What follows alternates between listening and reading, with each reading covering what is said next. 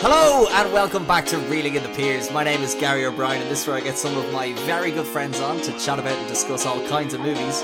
And joining me today, once again, it's Mark Tuddy and he's here to talk about Taika Waititi's 2019 comedy drama Jojo Rabbit. So stick around, we hope you enjoy.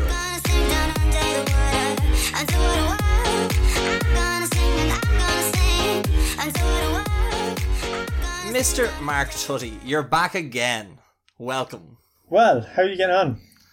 I'm I'm not too bad. I am I am very happy we have you back. Ah, glad to be here. I'm enjoying the podcast so far. Oh, I'd love to hear it. Love to hear it. Um, no, it's nice to be back. Um, not much has happened, you know. Still, the world's still fucked. Yeah, pretty much. it's the one constant from episode six or seven. I think you were episode six. From whatever episode you were to like whatever episode this is, the world is still fucked.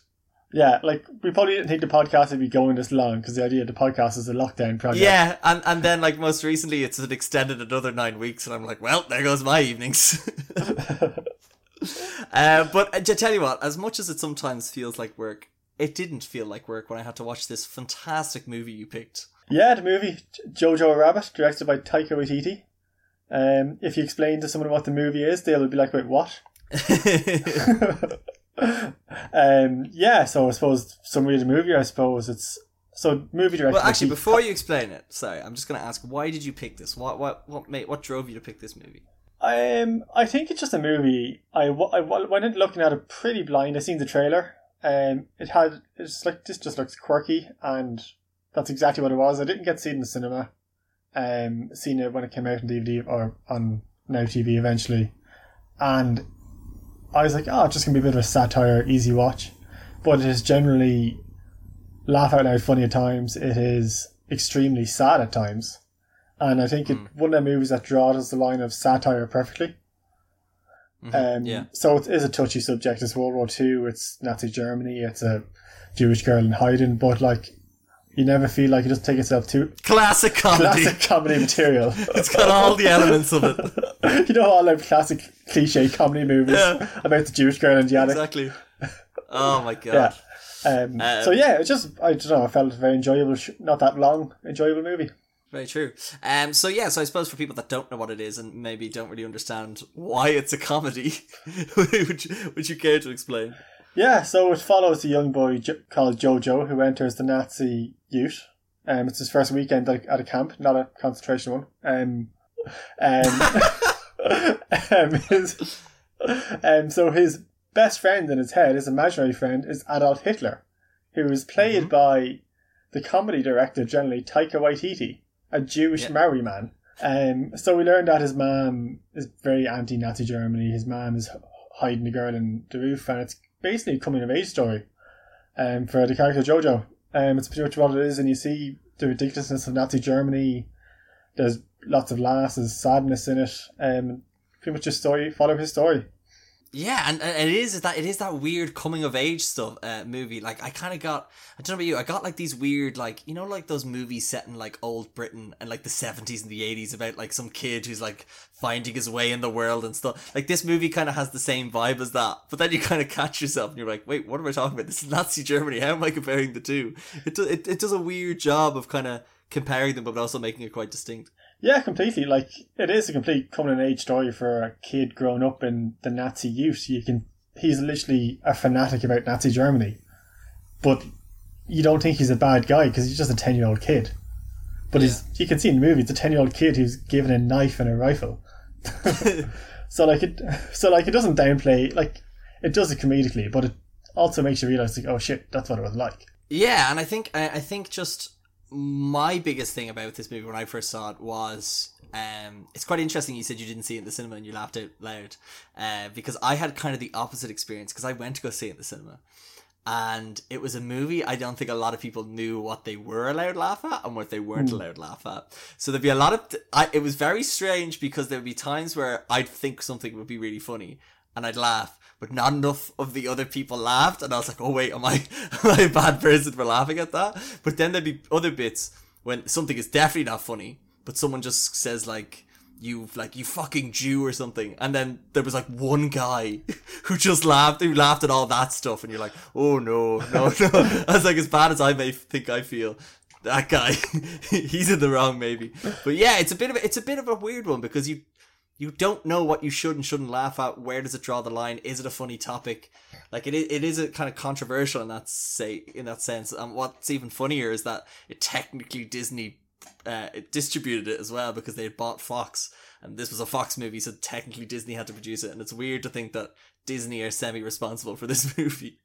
Yeah, it's definitely a movie where you're like, I'm surprised it got made in nowadays because, but I think it does draw the line perfectly, and I think it does hmm. show that like movies like this can still be made in the era we live in. Isn't like a lot of people say Tropic Thunder might be the end of this type movie, where it's complete Yeah. satire, over the top, with slightly dodgy undertones of a serious topic. But it's like no, these movies can still be done when they're done properly. It's it's mad because like this was I think he wrote this like in 2014. He wrote it between two of his other movies. I can't remember. He which. wrote it in 2011 between Boy and in What We Do in the Shadows, I think. Ah, that's it. S but it only really got greenlit after Thor Ragnarok. Yeah, so pretty much he's the in director at the moment, so he got approval through this movie, and apparently he went to Fox, wanted to make this movie, and the condition was that if you play Hitler, you can make the movie. Which I think is an interesting, like, because I know he's he he was like talking about like he was on like talk shows and stuff, and like yeah we had to like direct his cast and crew while in costume, and I just just for pure like I think that's some of the funniest shit in the movie when you think about like the fact that he had to wear like a full get up and like you say he's this Mar- he's this Jewish Maori descent and stuff and uh, it's it that's a, that's a joke in itself even though it's not technically referenced in the movie. Yeah, like I can't imagine him being an angry director, but I'd love to see him going on a rant while he was doing the full Hitler or he's just like he's complaining about his Uber Eats not getting here on time, Yeah. and he's just like shouting on the phone. Or did you ever see the photos of him when he's asleep on set? Ah, I think I've seen that as well. Yeah, so I'd love to see one of him in full Nazi gear while he's like that as well. um. Okay. Yeah. So um, he's one of like a, f- of a fantastic cast of characters in this movie. Um, like there's there's some of mine that are like my personal favorites, but I suppose we'll start with the titular character in Jojo. Uh, as in, like you say, we meet him. He's like a fanatic for the Nazi party, and you kind of see him going to like it's like a summer camp he's going to. That's the kind of the premise of it, isn't that? Like you've got him, he's like getting prepared, he's getting dressed up, and he's you know uh, he's with his ca- counselors who are also like colonels and lieutenants in the Nazi army and stuff. Um, but what what do you think of your man? Oh, what's his name? I forget. Uh, Roman Griffin Davis. He plays a young German boy who's a member of Deutsches Jungvolk. Yeah, he. I think he's terrific. He carries the movie really. Like he's the main character. Um, you totally believe that he's just a Nazi fanatic back then. Like, um, but he has the innocence about him as well. Like you don't. It's easy to see a ten-year-old Nazi and be like, "Oh, he's a dick," but like, um, but so like no, like you feel sorry for him. You understand that like he doesn't really understand what he's saying, but you really do understand that he hates Jews. He completely is pro-Nazi but never gone too far that you don't feel kind of sorry for him a little bit as well, if that makes sense. Um, Yeah. But yeah, I think he's terrific in it. I think the whole cast is like he is complete. I think it's his first movie. Yeah. Um, pretty much his first movie. Um, the girl who plays Elsa as well. It's her first movie, as far as I know. Thomasin McKenzie. Thompson McKenzie. Um, yeah, they're both Kiwis, I think, as well. Both from New Zealand. I think. Are they both from New Zealand? I thought it was just her. Is it him as well? I think so. Is he not? It's like the Taika Waititi doesn't like he loves he loves his New Zealand actors. I love it. Just keep it in the fam. exactly in this t- small tiny fan that is New Zealand. Um, yeah, um, Scarlett Johansson. I forgot she was in it when I actually went to see it. Then she was in it. I was like, "Is that Scarlett Johansson?" This was the year. So this was the year Scarlett Johansson had this and Marriage Story and was like nominated for like I think I, I know she was nominated for this. I don't know, and she was also nominated for like Marriage Story, and this was also like Endgame as well. So she went from like Endgame to this to like Marriage Story. She's had a great year. Which are three very different movies. Incredibly, Marriage Story. Marriage Story is about a mother who's really struggling to like you know keep it all together. This one, she plays the most perfect, ideal mother, in that she's able to easily care for this what you call it child who goes against her beliefs, but she loves him anyway, and you know does everything for him, even though she's also trying to like hide this Jewish girl upstairs, and then also you know um raise the child by him by herself. I don't know how she does it. I think it's another superhero movie actually when you think about it. Uh, Yeah, it's a very odd movie. Then we got Sam Rockwell in there. Oh my god, he is the greatest man. I honestly think he's the greatest actor of like recent times. Uh, He beats anything. Like when you consider that he was like he was nominated. I don't know if he was nominated for. Was he nominated for this? I know he was. He, uh, he was in this anyway. That he was also in Vice. Then before that, he was in like Three Billboards, and that's like three years of like three phenomenal performances. It was three years in a row. He was like Oscar nominated movies, pretty much. I think. I like and like he doesn't. I wouldn't say it's his best role, by like by any means, but I still think like it, it's such a small character. It's not a small character, but it's a character that's kind of just in it. Um, but still, like I think he just brings so much to it. Oh yeah, he's just in it. But in fairness, he has his his key parts in it. I'm sure we'll get to later on. He does have Yeah. a good few good parts, like compared to Alfie Allen, who's very much just in it. Yeah, I was a bit disappointed. He he was like he was giving it socks though. He really was Yeah. like um what you call it. So like I suppose like Sam Rockwell, he plays like this army officer who like runs this camp, and then his like second in command is Alfie Allen. Um, and he like it's funny because like th- well there is that you know insinuation that the two of them are actually together like as a couple, but it's never really spoke about. But like I love just this. He's just like this perfect little like second in command that's always repeating what he says and like screams it like louder and stuff and puts on this ridiculous German German accent. So like he's not he's not he doesn't have much to do, but whatever he does do, he's he's pretty good. Yeah, that's nice to see him get. Like he's, he seems sound as well on Instagram, or whatever he seems. So like it's nice, small part, but yeah, supports he supports he supports Arsenal. Oh boo! oh no! Fucking you know he was right to have his dick chopped off in Game of Thrones. Yeah, he has a he's a very good Arsenal documentary. I will ah, recommend Boo! about the Invincibles. You know, Oh no! I'm, sure- I'm not letting you plug any Arsenal. So boo! I'm sure Tottenham will have a documentary about when they came fourth. Uh, we have a documentary about how we didn't finish in the top four last season, and it's called All or Nothing, where the answer is nothing. um, who else we got in this? We got uh, uh, Rebel Wilson's in it for a bit. She kind of has a very small role. Yeah, um, it's kind of random that she's in it because she kind of just is like quite a big actor as well. Like, and she really does not much at all. I, I feel like I feel like it's like do you want to be in a Taika Waititi movie? And you're just like the answer is just always yes, no matter how small the part. So I feel like I think that's why she would probably said yes. I'd imagine like it's very rare to get in one of his movies because you know you have you have to be like in a Star Wars or a Marvel movie. So whenever he does something like more indie, I'd say you just jump on the chance of it. In fairness, she is in one of my favorite scenes. Th- so kind of can we go into the movie a bit? Yeah, yeah, go on. Uh, yeah, the only other person I want to talk about was Steve Merchant, but like he has a whole scene we can talk about later. Yeah. Um. So yeah. So one of the opening scenes is basically where we see Sam Rockwell's character. I'm not going to try to pronounce them because they're all German names. Uh, I can, I can. Uh, so you got Cap. He plays Captain Klenzendorf. Klenzendorf. So Captain Klenzendorf is basically introducing. He's on stage saying hello to all the kids, telling all the boys this is what you'll be doing. You'll be doing missile throwing. You'll be doing knife throwing. You'll be doing this and that. You'll be doing all army fun stuff. And then Rebel Wilson comes on.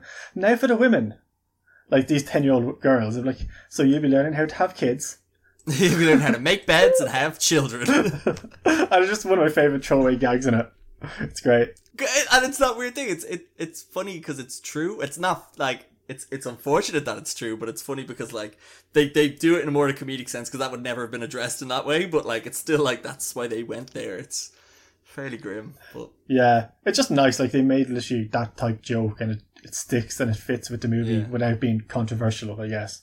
Yeah, Um, she is she. Her, speaking of favorite scenes at Rebel Wilson, my favorite one is, and this is when I this was a classic moment where I didn't know when to laugh because uh, in this camp after they're kind of all on stage, there's like this c- lesson where she has like this blackboard and she's like, right, how do we identify a Jew? And then it's uh, uh, they're just saying like these like fairy tale things like horns, tails, and and there's one one kid's like scales, like yes, yes, very good. Everyone knows that the Jew, like Jewish people have scale, and I just remember laughing because it was just so bizarre. But it was one of the things that didn't get a laugh in the cinema, and I was like, "Oh no!" oh no. Uh, ah, yeah, like it just ah, it's great. um, yeah. So the opening scene, then we kind of get the montage of sort of them like just doing a bit of training, doing the. I think they're trying to get into a fortress or something, some training like that, some army techniques, and then we see one of my other favorite scenes is the best friend, who was as Yor- sounds Yorkie Yorkie, who is clearly inspired by Sam from Lord of the from Rings. Lord of the Rings. Because he's just the nicest person. We see him throw a knife to go straight into a kid's leg. he like throws it at a tree, it bounces off, Yeah. hits him right in the leg. Um, yeah, he just he's this character who like they're best friends, but they don't. uh he just they they kind of separate ways uh, throughout the movie, but yet they just seem to keep finding a way. He just he just doesn't die, Yorkie. Basically, there's all these things that happens where you shouldn't see Yorkie again, but you keep seeing Yorkie again, and it, it Yorkie's like amazement at seeing um, you know, Jojo again is the same as us as the audience being like, "You're still alive." Like we saw you with a rocket launcher earlier. You should be dead. Oh, the great scene where he's carrying the rocket launcher and drops it, just blows up a building. like people died, but that's hilarious. Yeah, because you see Yorkie's head drop in sadness. Like, oh no. That's actually uh, one of the things that pissed me off because that was in the trailer, and that's one of the funniest bits of the movie, and you kind of I knew it was coming, so Yeah. like that's unfortunate. But yeah, what else happens at that camp? Then? Oh, I suppose Um, it's the So yeah, that's where Jojo. A weird scene because I don't get why Colin. Some so anyway, explanation. So basically, Alfie Allen's character is like, oh Jojo, you're not Alfie Allen's character. I the basically camp bullies. yeah. It's like, oh Jojo, you're just scared. You don't, you don't, you have no fight in you. So like, you killed this rabbit. as you do. as you do. Um, so Jojo refuses to kill the rabbit because it's trying to show that Jojo's actually just like an innocent kid. He doesn't want to hurt anybody. He's just playing Nazi basically. Yeah. Um, and he refuses to kill it and runs away. And they start calling him a rabbit. It's like a scared rabbit, which Yeah. I don't think is a massive insult. But No, no, but like, I, I would like to be called one, but at the same time, like, like you could have called him Jojo Dickhead. like, I think that would have got that would have drove the message home a lot um, more. so yeah, he refuses to kill the rabbit. He runs into the forest. Um, which leads to one of the best scenes is when he, him and Hitler have this little pep talk where he's like, "No, no, Jojo, you're a, you're a good rabbit, basically," and he runs back. They're doing the other camp is still doing grenade training, so he just sprints back with Taika Waititi as Hitler dancing in the background. oh, that's such a good scene. It's so good. That was also is also in the trailer. yeah, Um, grabs the grenade, throws it, bounces off a tree, straight back at him, and that's where he gets his face blown up slightly and his leg damaged, and he has to leave the camp. Yeah, and then like so, then he has to like he go, gets like medical attention, whatever, and then I think that's when we're. Is that when we're introduced to Sky? Oh, no, Sky Johansson would have been before that.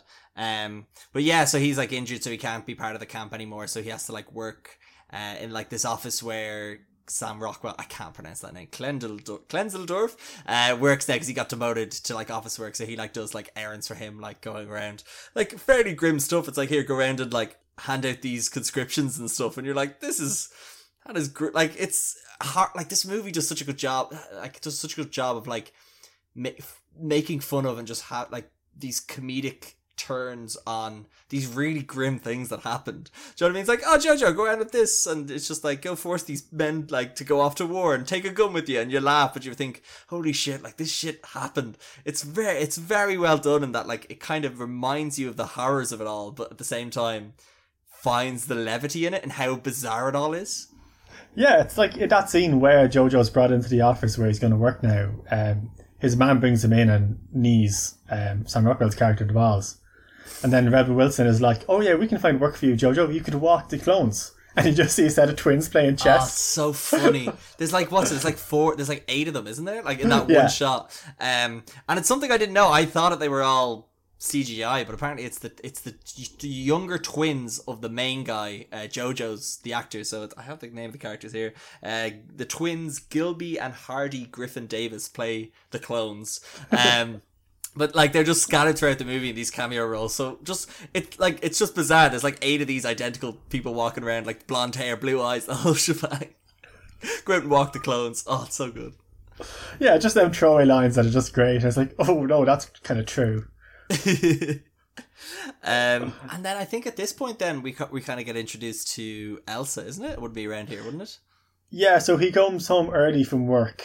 I think it's his first and second day of work. He comes home early. He hears a noise upstairs. He goes up, and sees what it is, and he finds this girl who he doesn't recognize, basically hiding in behind the wall. Hmm. And it's obvious, I suppose, that she's Jewish. Um, so his mom Not just like been not just playing a really extended game of hide and seek. it's just um, the world's longest game. exactly. Um, yeah. Yeah, so he finds this Jewish girl. He panics, doesn't know what to do. He asks Hitler what to do. So he goes down. Hitler tells him to get it well in his head. So he goes downstairs, gets the knife. No, he gets his knife. Yeah. She sort of tries to stab her. She just takes the knife off him. So she's like, so he's like 10 maybe, and she's maybe something like 16, 17 or something. So she's still a bit bigger, and she's just like, so he's been given this knife as part of his like summer camp, like, I don't know what you say, but he's been issued a knife and he's been told to look after it, and she takes it. Um, she like wrestles it off him, and then he goes back in again with like, does he have a pot in his head? Or did I just make that Yeah. up? In his head, and then like grabs a kitchen knife, uh, and then she takes that off him as well. And then, oh, the, I forget the line, but does Hitler have a good line here? Bit like, you know, you better think of something soon. You're running out of knives. yeah. um, yeah, because he first goes up with a small knife, then he goes up with a kitchen knife, then he's like, oh no, you're in trouble now. she has two knives. And, and like you were saying about runaway, uh, just uh, throwaway lines. There's a line later on where Scarlett Johansson's like getting ready for din- uh, dinner, and then she's like, "Where are all the goddamn knives?"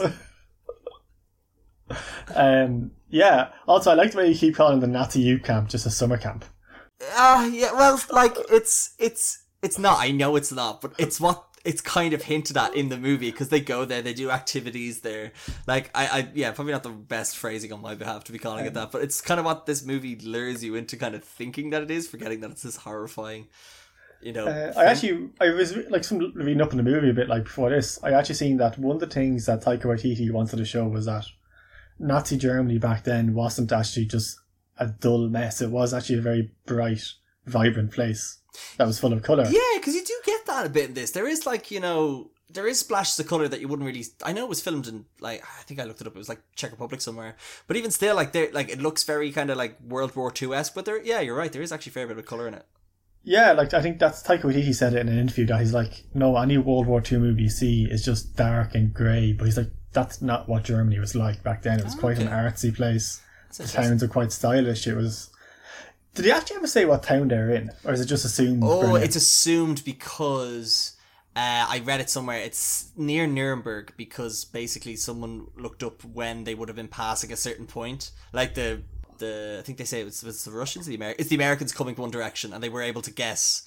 I think it was somewhere in the southeast of Germany. I think they, they were able to work it out. They, don't- they don't give it an, an exact town, but you're right. Yeah, no, it is quite it's quite a vibrant movie in that way. Um, and like even from the costume and stuff like that, the costumes are fantastic in this movie. Like especially anything Scarlett Johansson's wearing, like she just seems to that she's like the most vibrant, cheery. I suppose the the sort of the good soul of the movie. Uh, and I think the costume does a pretty good job of kind of highlighting her that as that, especially especially her shoes, which we'll get to. Yeah, we get to them.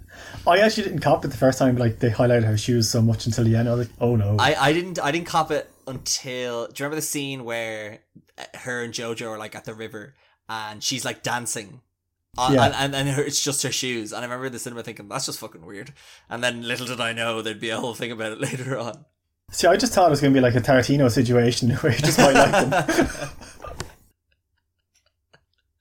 oh god this movie would have been so much more grimmer if it was Tarantino instead of Taika Waititi Yeah, there'd be no shoes on. And A lot of swearing. and uh, who uh, Hitler would be played by um, you know, Uma Thurman Yeah. Um, but yeah, just going back to Elsa and Jojo, like that's a really interesting relationship. I find that really complex and interesting. From like you've got this character who hates, you know, Jojo hates Elsa, doesn't know her, just uh, just hates her outright, and then you've got uh, Elsa who assumably hates Jojo, um, but they can't tell on each other and they can't rat each other out because it's mutually destructive. yeah, completely. Like, I think the hate that Jojo has for her is more than Elsa has for her, has for him. Because I do think Elsa knows that he's just a stupid little 10 year old, which is exactly what he said. Yeah, You're just a stupid little 10 year old Nazi. It's like you're fighting this thing in your head, you don't know what you're doing, like. Yeah, yeah, that's that's that's a fair point. I think I yeah maybe it's more her hatred of just the situation she's in. She has to put up with this little fucking dweeb, uh, like giving her shit every day uh, while she's like Yeah. hiding in like the walls. Um, the only time I actually didn't like JoJo and I felt like, oh, you're a bit of a dick, was at when you first found out about her and they had dinner that night. Oh yes, And because yeah, so Scarlett Johansson's character, she was the mom. She was basically saving her food to give to Elsa. To Elsa, because obviously money's tight back then in Nazi Germany, so Yeah. she did skip on dinner so she could give Elsa her dinner. And Jojo's like, no, I want more dinner, and just ate that just purely so Elsa wouldn't eat. And that's the only time I was like, oh, you're a bit of a dick. yeah, Fair. I suppose like uh, the, the the phrase I was going to use was childish, and I was like, oh yeah, he's ten. that makes sense.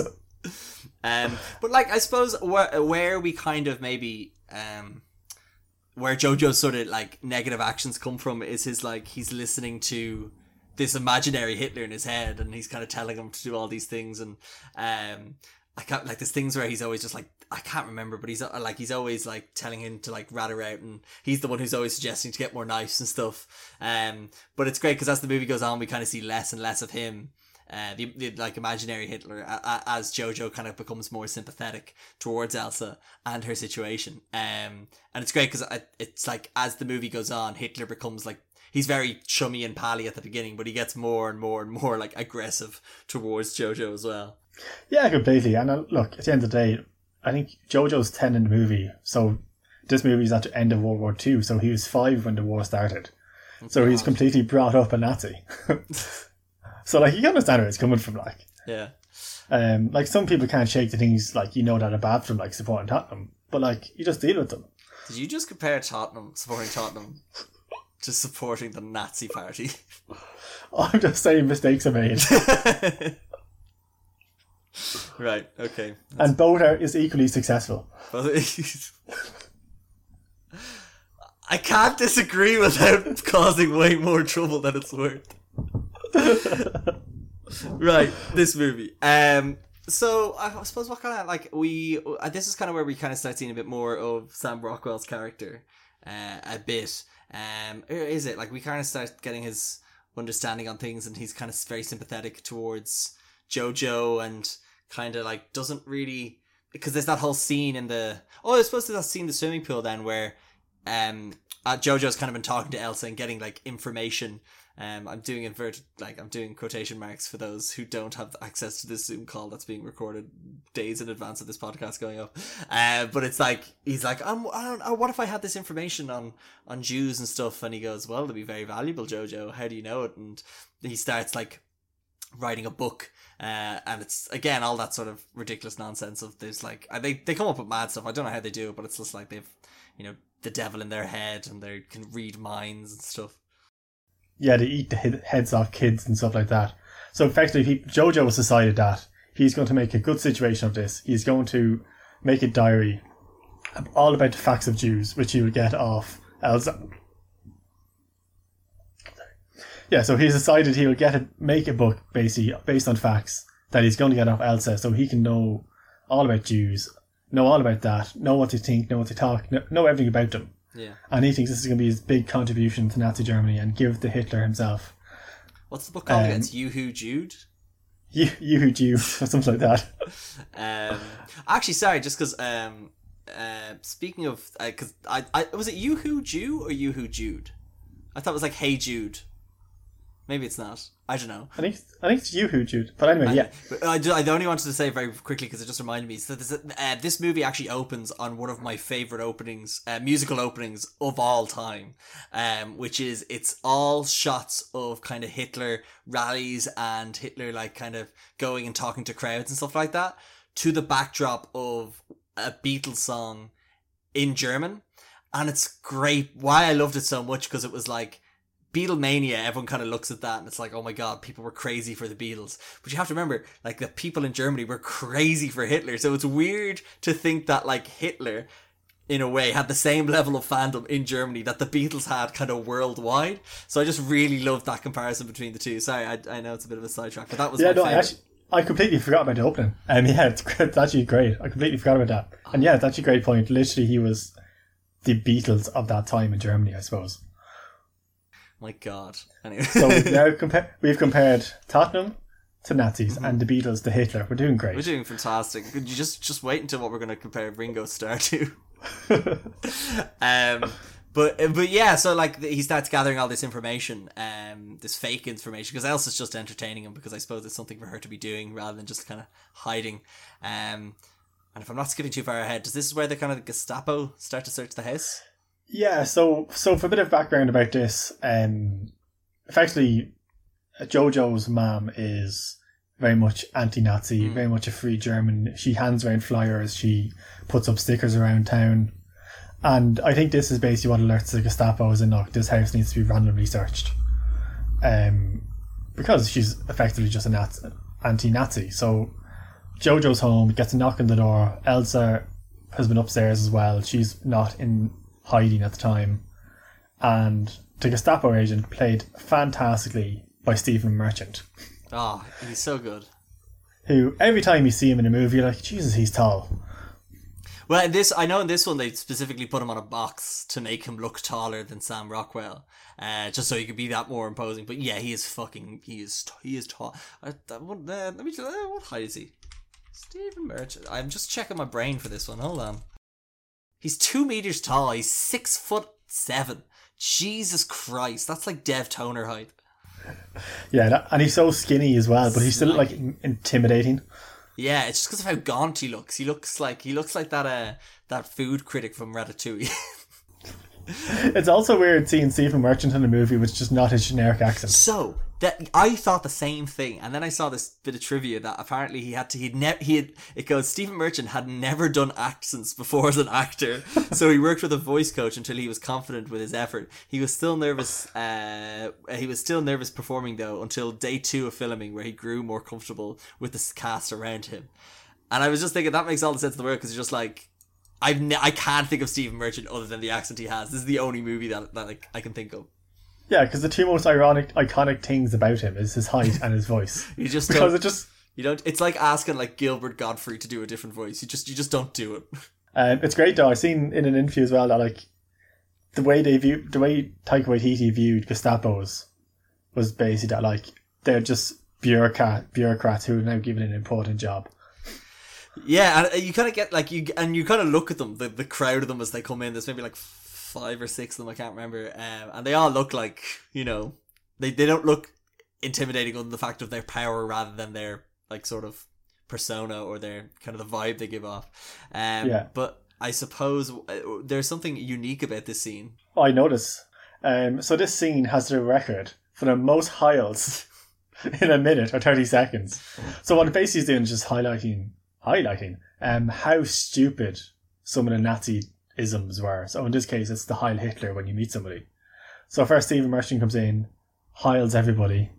He like he heils Jojo, and then Jojo heils him, and then the four or five other lads come in, and then each of them heil Hitler to Jojo, and then Jojo does it back. So if there's five of them all together and Jojo, that's already ten.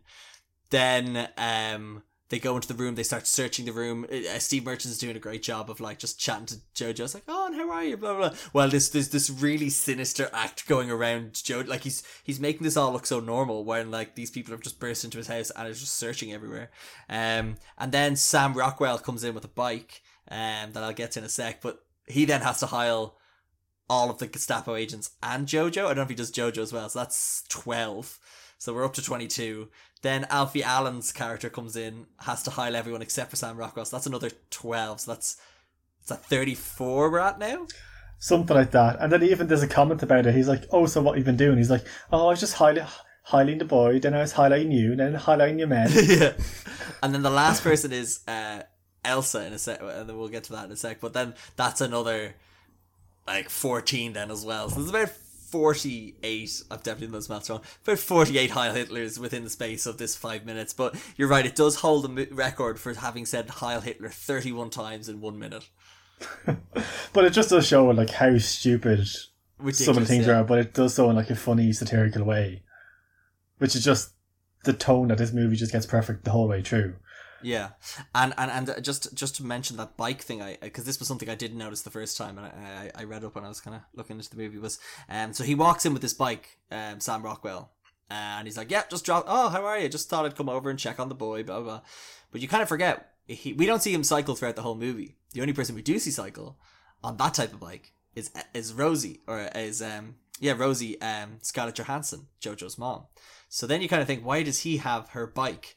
And then later on, we realize why he would have her bike and why he would think, I better get over to Jojo in case something's going to go wrong. So he actually brings the bike back as an excuse to check on Jojo to make sure the Gestapo don't, like, you know, take him away or anything like that.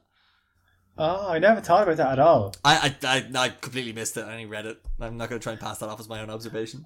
I always sort of read that. It makes so much more sense. I always seen that scene, thought of that scene a bit like, oh, are they sort of maybe having a bit of a side romp or something, or good friends on the side? Ah. But yeah, your way makes way more sense. well, it would also explain why. So, so Elsa kind of uh, appears um, and pretends to be Jojo's sister, and um, there's this whole sort of really. This is probably one of the tensest moments in in the movie where you're thinking, could she get caught here? And again, Steve Merchant p- playing this role perfectly in that he's just being this friendly guy, but he's also asking some very like you know targeted questions and being like, "Oh, and where are you? And where are you going to school? Mind you this?" and kind of trying to find out this more information from Elsa to the point where he's like, "Get me your papers." And uh, what's great is then she she she's passing off as Jojo's sister. Who is it implied that she died? Is it? Or she's, Yeah, so I looked it up. She died apparently from influenza, Ah. but it's never it's never really oh dear. COVID before it was cool. Um, it's never, it was never really talked about, kind of like. Um, Yeah. it's kind of just under the radar. It's like, no, she's gone. It's probably something in the book, maybe. I don't know. That's what probably something we should have mentioned. Is that like this movie's based on a book? Yeah, it's based on a book. Did win a, like they won the Oscar for best screenplay or best adapted screenplay. yeah. Um, Uh, and Taika Waititi's like the only reason I did the book, the only reason I did this, or the only reason I read this book was because my mom made me read it, and I read it, and I loved it, and I made a movie about it. So he thanks his mom for this movie getting made. So thanks Taika Waititi's mom. thanks if you're a fan. Thanks. I can't wait to see all those clicks from New Zealand come in now. Her just being like, I feel so loved. um, but yeah, so there's this really tense scene where Elsa and she's like, he's like, get the papers, and then Sam Rockwell takes it off her and is like, what's your birth? Or does Steve Merchant ask Elsa the birthday, and she's to think of the spot? So I think it's um, Steve Merchant asks Elsa for her papers to produce them, and then Yeah. so she goes starts looking for them, and she finally finds them, and Sam Rockwell just just snacks it, snaps them off her, and it's like Yeah. right, what's your date of birth? She gets it wrong by a day or by a couple of weeks or something, Yeah. and Sam Rockwell says, "Okay, fine," and does not correct her.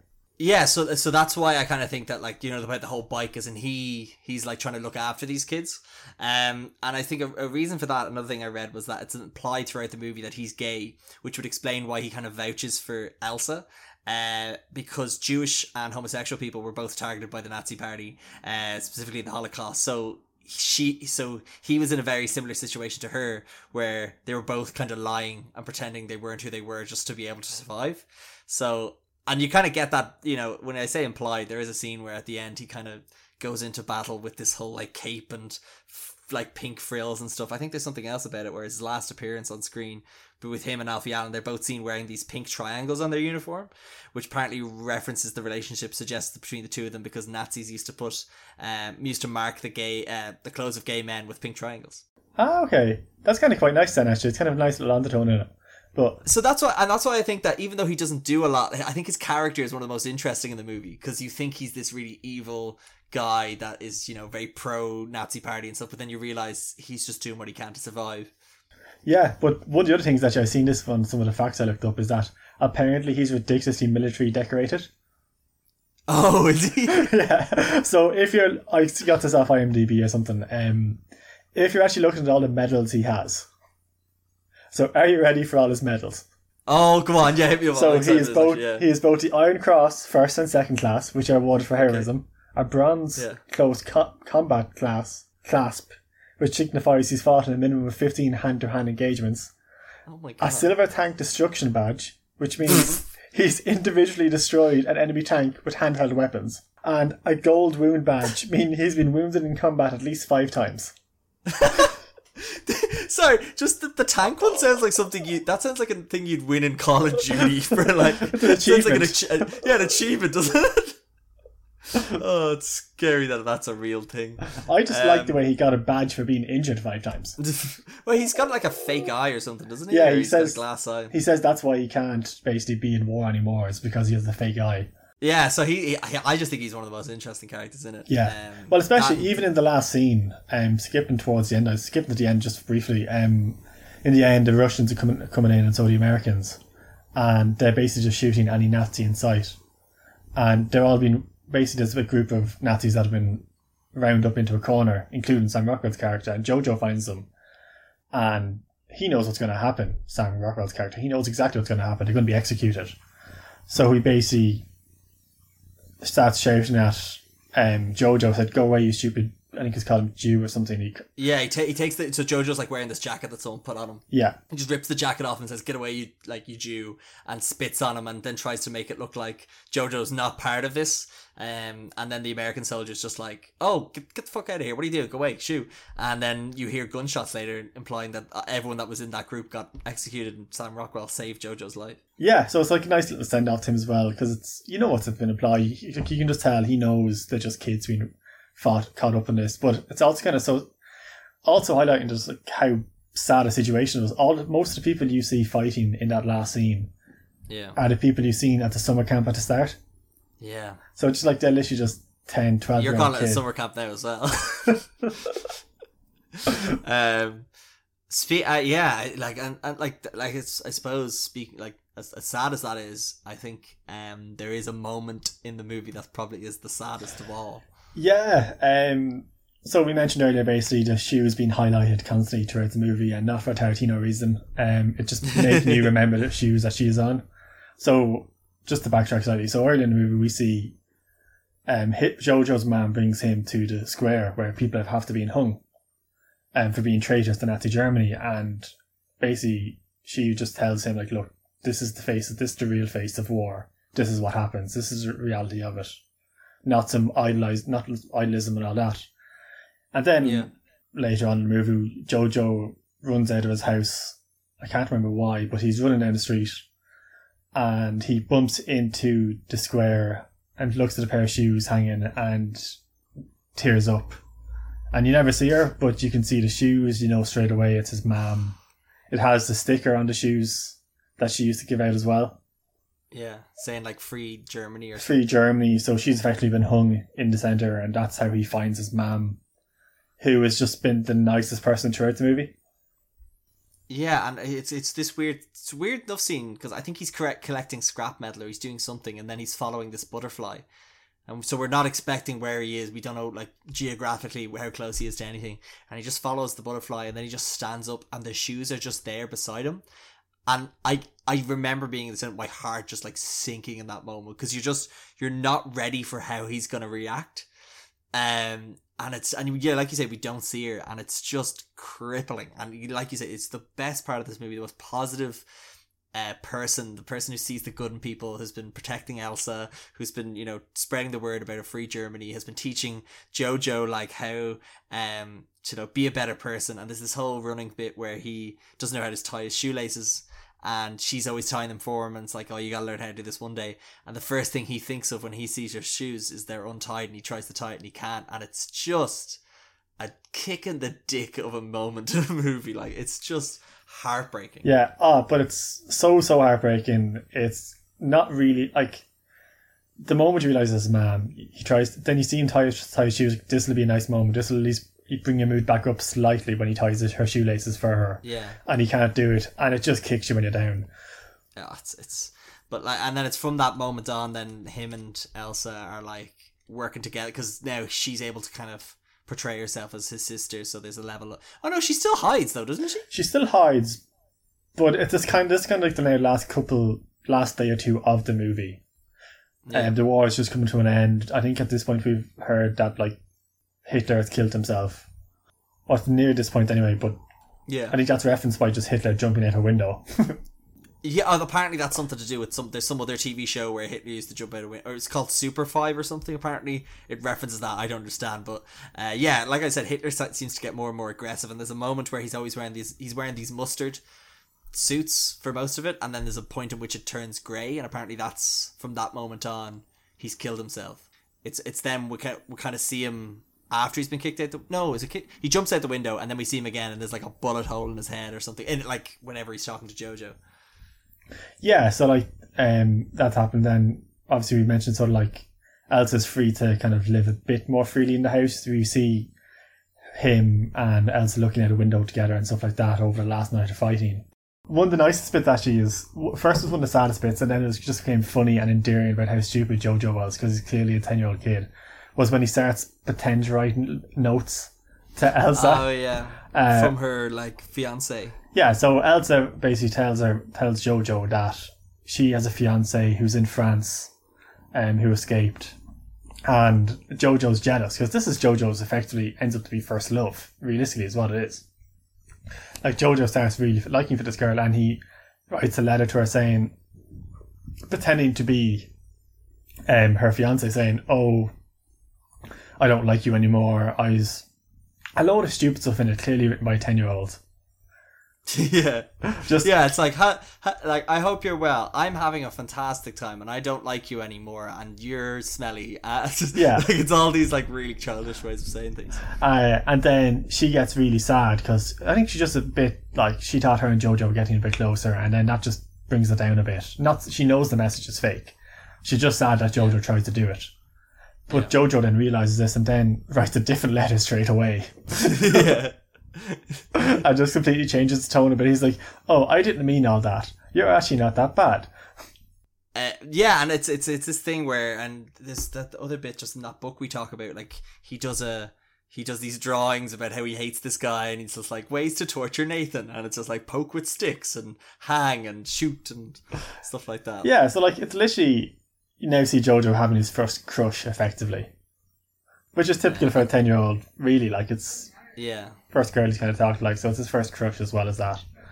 and it's and it's and it's because she's a bit older like i mentioned so like it's not reciprocated in any way but it's kind of she kind of she kind of takes him in as like a younger brother in a way like they, there is that mutual understanding by the end of the movie that's like look we can't be together but i still care for you and i'll look after you and stuff Yeah, completely. Um, and then so effectively at the end we do find out that Nathan actually died.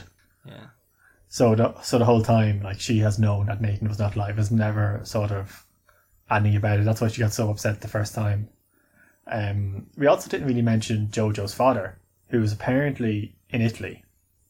yeah But I feel like he was more of a deserter, the same side of his mom. yeah i yeah i kind of get the, yeah like the two of them obviously like on the same page about it so i yeah i like to think that he had the same moral or the same views and opinions of the wife but like yeah must have went to italy then ran away but then i like to then i think how does he get how why did he not go back to them and try and get the bears or i don't know Yeah. his his, his disappearance or lack of presence is a bit weird Yeah, it's never really discussed, but I think I looked up lots of interviews from Taika Waititi about this. Um, he grew up with just his mother. His dad wasn't around. It's highlighted in a few of his movies, and he said a thing he wanted to put across was just how strong single mothers could be, especially back then. Um, so that was something he wanted to put across and really highlight, and that's why he didn't really he didn't want the dad to be just a Nazi at war. He wanted to be a redeemable character, but also to show how strong the mother could be in it as well. So I think he played that line quite well. Um, but then I suppose rounding up the movie, we have the invasion, and we have basically what we know: the Germans lost, the towns took over. Um, we then Jojo tells on the last night of fighting um, Elsa to go into hiding one last time. And she believes the war is going to be lost because she always says, no, Germany's going to lose this war. It's coming to an end. So the next morning we see the Americans have won. And you can see Jojo's now sad because he now knows that this means Elsa has to leave. Because he's like, no, she's now free to leave. Yeah So Elsa asks Jojo, is like, oh, the war's over. Who won? And Germany, and Jojo says the lie of, oh, we did. Germany won. You have to stay. You can't leave. Which is just like, he's like, oh, that's probably the dickish thing he did compared to the whole eating extra food So like that's probably worse yeah, like you, you're like, ah, don't do that because you're really hoping it doesn't, because she doesn't just go back into hiding. Because he does say convincingly. And it, it- he's crying as he's saying it. He's upset. Like, and I think um, it's great. It's, it's great in a way because uh, another thing I forgot to mention. I'll briefly go back to uh, this is like he's so angry at um, Elsa at one point when he discovers his mom died to the point where he actually stabs her. Um, like he goes in with a knife. Like it doesn't like it's not root. Uh, it's not a you know it's not a vicious stabbing. It's just like he kind of just like a surface level. It's only a flesh wound. Uh, when he goes and stab, and then he kind of breaks down and he goes from that to then you know being like so angry with her to the point where he just can't think of of her leaving and like the the, the sadness that would bring her because he's lost his he's lost his his mom um and he doesn't want to lose her as well because if she goes he's got no one except for Yorki who only ever appears periodically yeah, like Yorki obviously shows up in the final fight going to war. Why not? Uh, He- that kid should be dead I'm sorry like he sort of reminds me of Sam in Game of Thrones in the last season. in Game of Thrones. Oh yes, I understand now. Yes, sorry, I forgot now. I forgot. like- That's how much I forgot the last season of Game of, That's how Game of forgettable. He just reminds me of that. He's just like, you should be dying all these wars, but you just keep surviving. But yeah, and then there's that. So I think with how she discovers them, they didn't lose the war. Was they go out the door and they, they kind of there's a repetition of a scene from earlier in that um, Scarlett Johansson is trying to like telling Jojo, "Your next mission, we got to go outside." And he's like, "How dangerous dangerous is it?" And he's like, "Incredibly." And they go outside and kind of just face the day, I suppose. Whereas she's like, "How dangerous is it?" And he goes, "Incredibly." Uh, kind of like mirroring that scene, but also kind of like saying, "Oh, it's to be dangerous when there is no danger." In that, you know, the Americans have taken over. You know, there's no more Nazis, and she then realizes that America did win or Germany did lose, and she get like I think she like slaps him in the face, and then there's a weird dance. The most awkward dance with no music. Fucking hate that dance. It just seems so weird. I I know it symbolizes something because they referenced something earlier about how dancing is like a good thing. Yeah, and I think, yeah, I, I think just kind of thrown back to his mom, and it just, I suppose, it's putting a nice spin at the end and has to end on something. But when I first seen it, so I I seen it recently, I watched it again, and I just, for some reason, I thought music played over that dance at the end. There, there is music. There's not, There is. It's the German version of David Bowie's Heroes. is it? Yeah. Oh, I'm, I, because I have a point because that song's about two lovers meeting or being separated or something about like the about the Berlin Wall. So I thought that was interesting that they picked that song. oh, Maybe like Now TV just didn't have the rights to it, and they had to. I have a feeling it did because I have a feeling when I watched it recently, it was just silent, and I was like, "This is awkward." There's silence for a bit, and then the music kicks in. Oh, maybe that's it. So maybe you just saw the dancing, and you were like, "Fuck this, I'm turning it off." um, yeah, so that's the final scene. Ends in them dancing, but They're free. They're free to express themselves to the open world. Hence why they can dance now. um, yeah, I suppose well, dancing was outlawed in Germany for something, wasn't it? Yeah, it was. The, that's why they called World War Two the Great Footloose issue dilemma. It's yeah, really nobody, no, nobody understands that Footloose is actually a metaphor for Nazi Germany. Yeah, yeah, exactly. Like it's like it's a serious undertones in that movie. and the, the mayor of Footloose is Hitler. yeah, it all makes sense now. like, don't put baby in the corner.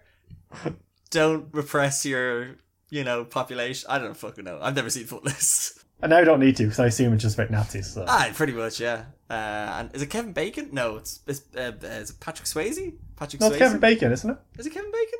Yeah, I have a movie podcast. I don't know fuck about movies. I don't know. I purely know it's Kevin Bacon because of Guardians of the Galaxy. Oh yes, you're right. Okay, it's Kevin Bacon. That's fine. So Kev- Kevin Bacon can be like I don't know. Is he the I don't know. Is he the one that brings dance to the town? This is going wildly off track, but I want to know: is he the person who brings dance to the town? You're asking me as if I've seen Footloose. I don't know. Okay, do you know what I'm gonna do? I'm gonna get my friend, our, our good friend David Scanlon. David, what's Footloose about? And is Kevin Bacon the person that brings dance to the town? And by doing so, ending World War Two. Yes, please. No other context than that. Thank you. How he is, what's the story? So, uh, the crack with Footloose. Um, so there's this lad, and he's played by Kevin Bacon, and he moves from the big city lights of Chicago to a properly conservative, or shall I say, fascist town in Midwestern America. Um, and there's this absolute snake, and he's like a Bible thumping minister, and he's outlawed rock music and dancing in the town.